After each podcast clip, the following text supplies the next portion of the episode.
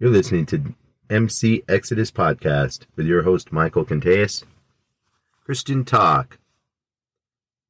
Bible studies with commentary. I highly encourage you to download this podcast and share it. Get this message out there. Okay, welcome back everyone to MC Exodus Podcast, and I thank you for tuning in, and I definitely appreciate the downloads. So if you're listening to this for the first time, please download and share this podcast. Get this message out there because you know what? A lot of people need to hear it. Share it with your family, friends. Let's get this going because my love for God is never ending, and I want everyone to share in this amazement of the Lord. Okay, so let's get going. Right here, this scripture that I'm going to read is out of the book of 1 Corinthians chapter 1, Apostle Paul. And I know I preach a lot about Apostle Paul, but I have to tell you, this guy was the real deal. Okay, he was a murderer, become spirit-filled Christian. All right, a heart of Jesus, okay, loving everyone and wanting to proclaim the gospels to all nations. This man was legit. This man was one of us, all right, a sinner, okay, someone that did grotesque and awful things, torturous things to people, Christians, mind you, okay. He was the murderer of Christians. He would destroy them, and Jesus found him on the road to Damascus and turned him into what we are reading about today. So let's get started with 1 Corinthians chapter 1 and starting with verse 18. The wisdom of God. The message of the cross is foolish to those who are headed for destruction. And why? Because they don't want to hear it, plain and simple. They think it's fairy tales. They think it's a storybook. They think the Bible is just a history book. They think it was written by man. They think this. They think that. But they don't think the truth, okay, because they're being deceived. They're being lied to, all right?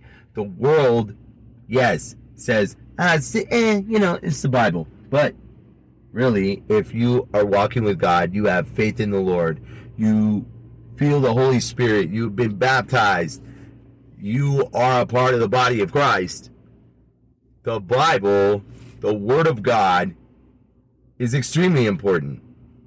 And the message of the cross, well, salvation, it is not foolish. And things will change when you become a believer. Let's take a look right here. The people that are headed for destruction, but we who are being saved know it is the very power of God. As the scriptures say, I will destroy the wisdom of the wise and discard the intelligence of the intelligent. That's right, because you know what? Human intelligence is nothing compared to God's wisdom. Okay? Nothing. He is the all-knowing God. Okay? So we can't even begin to fathom the way that God works. All right. Does he let us in on his mysteries through the Holy Spirit? Of course he does. But I have to tell you, we could never even begin to walk in his intelligence. Verse 20. So where does this leave the philosophers, the scholars, and the world's brilliant debaters? God has made the wisdom of this world look foolish. Since God, in his wisdom, saw to it that the world would never know him through human understanding, he has used our foolish preaching to save those who believe. Look at that. Why? Because men make mistakes. All right? Sometimes we let our feelings get in the middle of it. I'm going to tell you, I've seen sermons become complete disasters. And literally, you're in the crowd watching it. But still, it plants a seed. And there is somebody out there that is getting something from us preaching the gospel, whether how foolish it sounds. Now, I want to show you over here. Let's take a look at this right here. It is foolish to the Jews who ask for signs from heaven, okay? And it is foolish to the Greeks who seek human wisdom, all right? In verse 23, so when we preached that Christ was crucified, the Jews are offended and the Gentiles say it's all nonsense, all right? But to those called by God to salvation, both Jews and Gentiles, Christ is the power of God and the wisdom of God. This foolish plan of God is wiser than the wisest of human plans. And God's weakness is stronger than the greatest of human strength. Now try to fathom that for a second. Try to imagine that. In God's weakness, it is stronger than any of our strength ever could be. To me, that's amazing. It's absolutely amazing. Remember, dear brothers and sisters, that few of you were wise in the world's eyes, or powerful, or wealthy. When God called you, instead, God chose things the world considers foolish in order to shame those who think that they are wise. Look at me. Let's just say this right now. Okay, I used to drink all the time. I used to do drugs. I used to be a worldly sinner, wrapped up in myself, wrapped up in my flesh, my emotions, my anger, my depression. And then what? Now, I'm a child of the Most High King, man. I am a child of God. God the Father sent his Son to die on that cross so that I wouldn't have to burn with the rest of the sinners that didn't find him. Found him out of pure desperation. I'll tell you that right now. In my hour of need, I challenged his existence and he showed up. That gave me faith with sight, and that is all I will ever need to know that God is real and God walks with me. God lives within me, and I can tell you right now, I've never been better. Let's continue. I mean, I want you to look at this right here. Instead, God chose things the world considers foolish. That's why he chooses people like us. Okay? Because we were in the world. So all these scholars, all these philosophers, I'm just going to tell you right now that they think that people like us, people like me, foolish. Oh, he's not a preacher. He's an ex-drug addict. He's an ex-this. He's an ex-that. Oh, look at his problems. Oh, this and that. God doesn't see any of that because he forgave me of those things.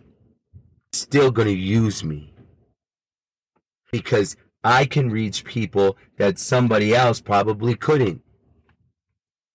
God knows what he's doing, but we always want to speak for God. We always want to think for God. We always want to describe God in our own human intelligence when it could never, ever, we could never even begin to imagine to describe God. And then even when you think that you got him down, oh, I know how he operates. I know how God's going to work right now. He flips the lid and blows your mind. That surprises you every single time. I want to show you in verse 28. God chose things of the world the world considers foolish in order to shame those who think they are wise. And he chose things that are powerless to shame those who are powerful. God chose things despised by the world, things counted as nothing at all, and used them to bring to nothing what the world considers important. As a result, no one can ever boast in the presence of God. God has united you with Christ Jesus. For our benefit, God made him to be wisdom itself. Christ made us right with God. He made us pure and holy, and he freed us from sin. Therefore, as the scriptures say, if you want to boast, then boast only about the Lord. You know, do you have wisdom in your life? Pray for it. Ask him to give it to you, because it's important to have wisdom. God's holy wisdom, not your own. When you get out of self, when you start thinking about the Lord and how he does things, when you start letting him show you things, you give up that worldly understanding and that desire to run your own life. That's when you're going to see some things happen in your life. Praise the Lord. Hallelujah, that we can even be saved. You know, because hellfire and damnation is coming. And I pray for the people that aren't saved. I do. Because I was one of them. I was one of them. I had no control over my sin. I had no self-control. I had nothing. And the Bible says the Holy Spirit will bring self-control. I mean, think about that. How many people do not have any self-control? What about lustful people? You know, I see sometimes women can't even go into the gas station without men losing self-control and staring at them like they're animals in the store, in front of children. I see it all the time, and it makes me sick. It does.